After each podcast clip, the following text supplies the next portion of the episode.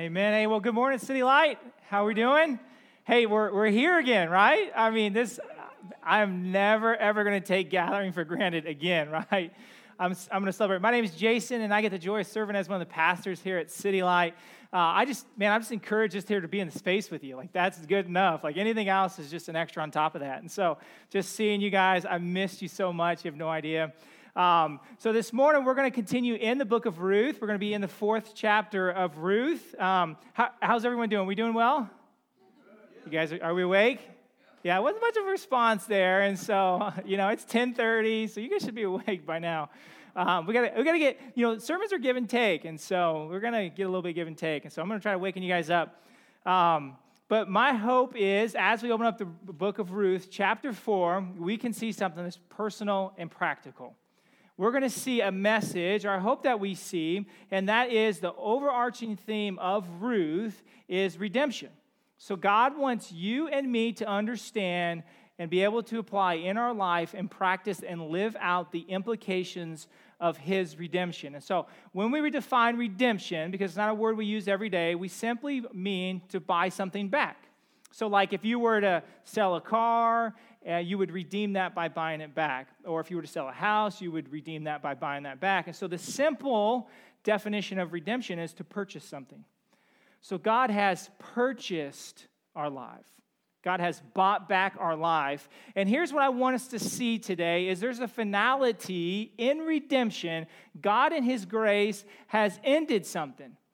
So I hope that we can see is that redemption has the last word. So there's a component of the way we live where we look back on and we say, redemption has concluded that. So we can have security and joy then to begin to live the rest of our life. Does that make sense? You guys with me so far? We tracking? Hopefully. Okay, so open up to Ruth chapter, uh, chapter 4 if you have your Bibles. I want to read the, first, the fifth verse. It says this Then Boaz said, The day you buy the field from the hand of Naomi, you also acquire Ruth the Moabite, the widow of the dead, in order to perpetuate the name of the dead in his inheritance. So I want to help us just understand the scene of what's happening here. There's three main characters that we've met in the book of Ruth. Ruth herself is a younger woman. She's lost her husband, so she's a widow at a young age. She's traveled back to this town called Bethlehem with her mother-in-law, who, who um, lived in, in Bethlehem. Uh, Naomi had lost her husband and her two sons, and one of those sons was Ruth's husband. Fortunately, God in His grace has established this system of redemption. God had established this system specifically called kinsman redemption. So, kinsman's a relative. You have kinsmen, people, cousins, uncles, aunts, people that you're related to. Redemption was this way of purchasing something back. So, God in His grace established this system whereby a person's life wouldn't be defined by death, but instead be defined by redemption. Amen? Amen. So God, in His grace, allows Ruth to partake or participate in this process of redemption. Boaz is a redeemer. He's a relative to Naomi. So he has the ability to redeem her, but there's a closer relative. So Boaz goes to the market square, the town gate, which also is, acts as kind of a courthouse. It's a place where legal proceedings happen and also business transactions. And he brings this group together of 10 elders and he begins this conversation with this closer relative. Now, I've often wondered is there a reason why Scripture doesn't name the relative? Because the relative says no to redeeming Ruth. But Boaz says yes and actually takes it upon himself to pursue Ruth's redemption. And we begin to have a picture of Jesus' pursuit of us in our redemption, and we see his grace for us that he's working on our behalf. And so Boaz lays out for this closer relative what he'll have to do. You have to not only purchase the land, but you also have to purchase Ruth as well. So it's a complete and total package. So we're beginning to see the process or beginning to understand how redemption has a final word. When you guys have sold your house, depending on which side you're on, that is either the beginning of something or the conclusion of something. you're either opening the door for the first time or you're locking the door for the first time. Or when you sell a car, you're either handing those keys off for the last time or you're receiving those keys for the last time. So we intuitively kind of understand that there is a finality to redemption, and the finality that we see is Ruth will no longer be defined by death. Her, she's not the widow anymore. She is going to be the redeemed bride. Just like we are the redeemed bride of Jesus Christ, our lives aren't defined by sin and death, they're defined by redemption. So the conclusion or the finality is you're no longer defined by your sin. Amen, church, right? So let me put this real practically for moms on Mother's Day. If you don't know if it's Mother's Day, it's Mother's Day. You need to get on the ball and make something happen. You don't have much time. You got like maybe 12 hours. Make something happen. When that parental guilt creeps in, we can be reminded of God's grace for us. You say, no, no, no, we're not defined by our sin. We're defined by the redemption we see and have in Jesus Christ. And here's why. Let's keep reading. I'm not going to read verse 9 and 10, but I just want to highlight what, what Boaz does. In verse 9, it says this You are witnesses this day that I have bought. Do we see that? Boaz purchased from his own wealth the hand of Ruth.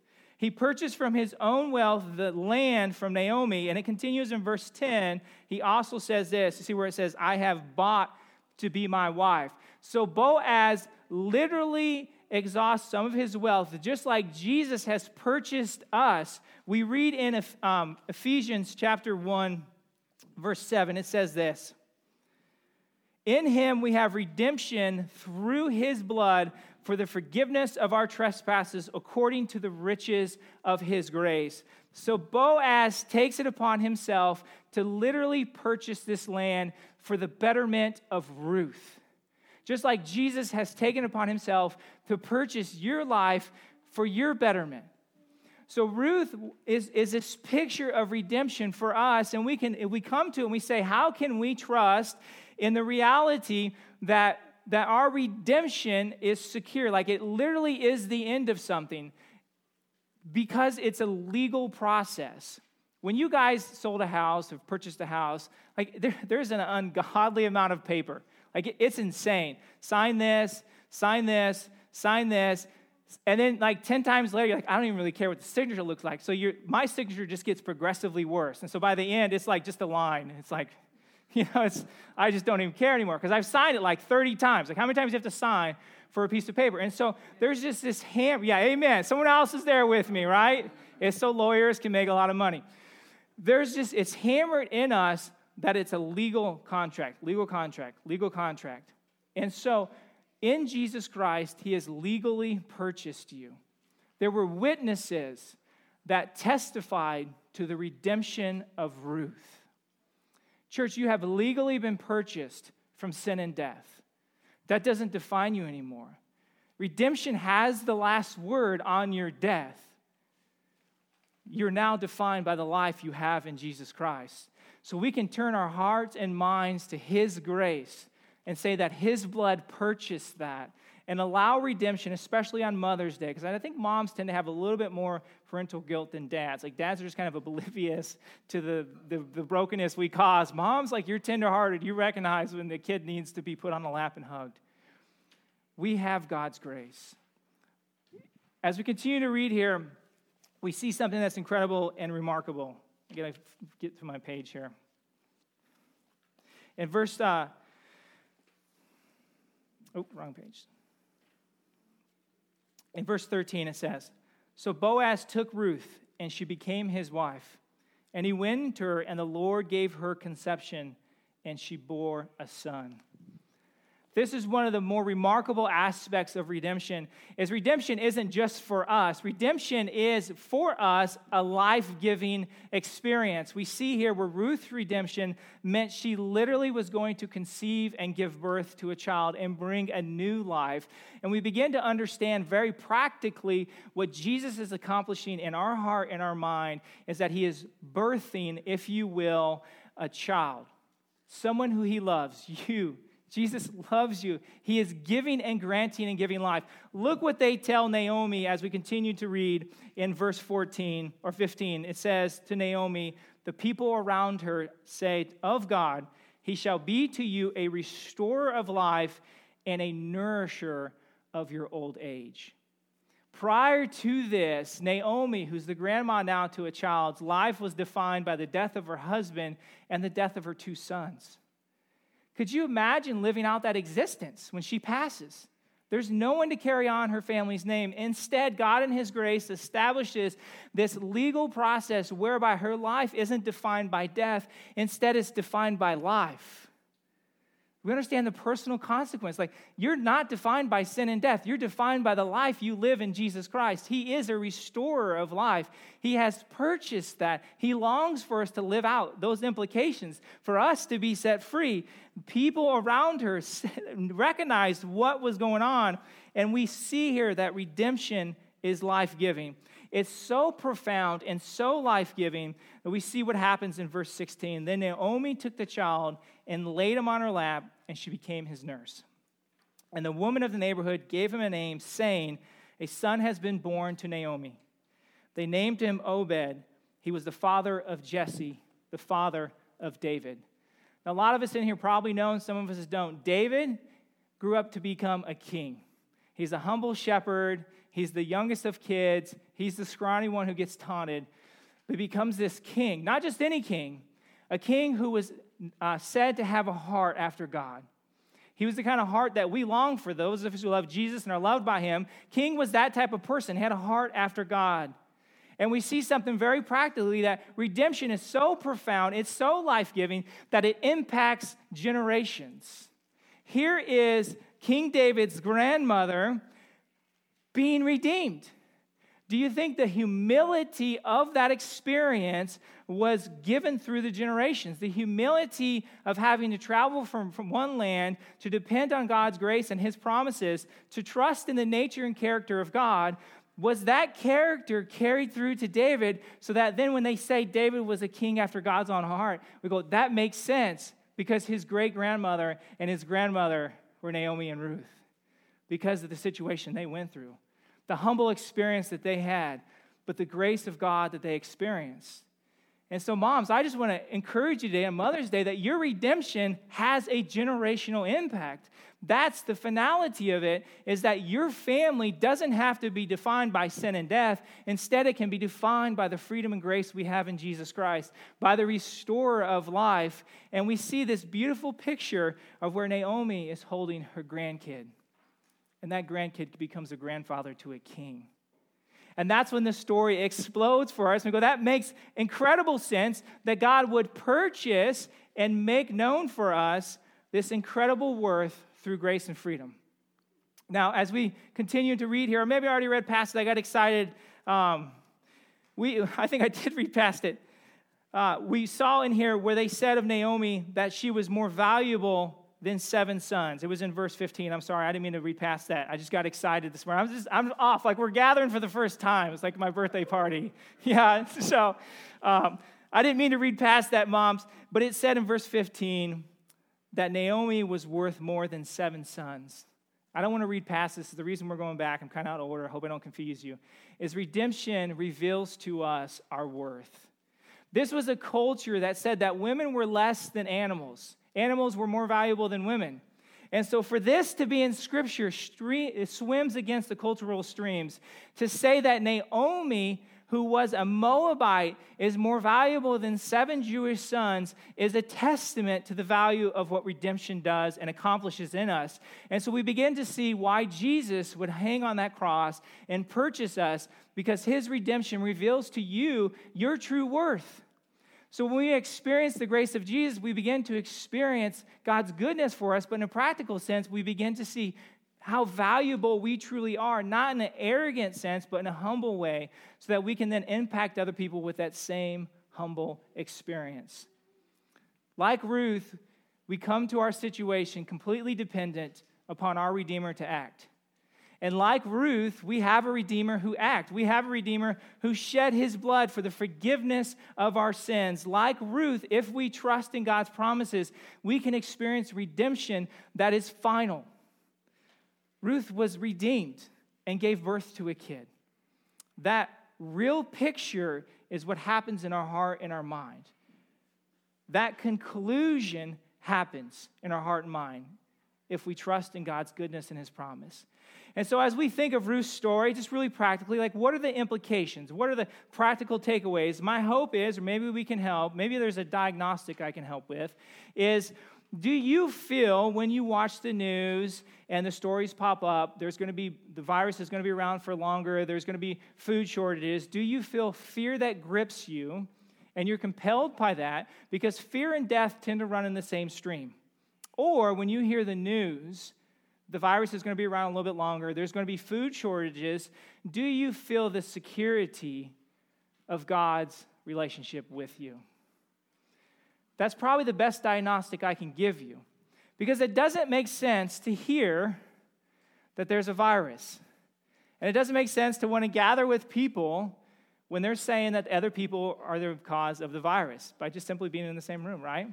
But we trust in God's goodness, we trust in His security. And so, my hope for us is that really practically, that in our hearts and our minds, we're compelled to live out of joy. That we can look back on not necessarily a defining moment in time where it's just one single day or something like that, maybe a period, but we can say, My life is no longer defined by sin and death, but it's defined by the life that Jesus has given me. And the way I'm living that is in the joy and the security Think about Ruth's situation. She went from uncertainty, not even knowing how she was going to eat in a single day, to having a kid who would end up providing for her, but also a husband who purchased the land for her to live on. That provision is a phenomenal testament of what God practically provides for you today. His promises and his security of redemption were legally purchased, it's final. Redemption has the final word on your death, church. It has the final word. Let me show you. In 2 Corinthians chapter 5, verse 17, it says this. Therefore, and listen to this, church. Grab a hold of this verse. Let this be your verse today. Therefore, if anyone is in Christ, he is a new creation. Do you see that? There's something new that happened, and that new is you. The old has passed away, that's gone. Behold, the new has come. Do we see that distinction, that mark of before and after? Redemption has the last word. Your worth is being revealed to you on a daily basis. My hope and prayer for us is that we experience really practically God's grace and we're reminded that our redemption was legally purchased, it's done, and it's over with. We now have eternal life because of Jesus Christ and we can experience that joy today and live in that security today. We're not people who are moved or motivated by fear. Instead, we trust in Jesus' goodness to live today the way Jesus wants us to live. Amen. I want to pray. Heavenly Father, we thank you so much for your goodness. We thank you that you hung on that cross and you offer us redemption. We thank you, Lord, that redemption concluded the wrongs we committed against you. We thank you that our redemption was a final act in our life, that it was the death knell to our sin. We thank you that you took the wrath that we deserve. We thank you that you gave us forgiveness that we didn't earn. We thank you that you're the Redeemer who pursued us. Lord, I thank you for the picture of redemption we see in the book of Ruth. I thank you that there are people who have gone before me to share the gospel. I think that there are generations that are impacted by redemption that your word is eternal, Lord. We praise you and we thank you. And so I ask for everyone that's in this room this morning, I ask that your grace would be known. I ask that your goodness would be felt. I ask that the Spirit of Jesus Christ would reside in their hearts and minds, and they can say with certainty that they've been forgiven for their sins, that they've been forgiven for what they've done, and that now they're experiencing the newness of life, that they feel like they're a new creation. They can't explain what's happening in their hearts and mind. They can simply say that God's goodness is being revealed to them. Lord, we pray and we ask in Jesus' name. Amen.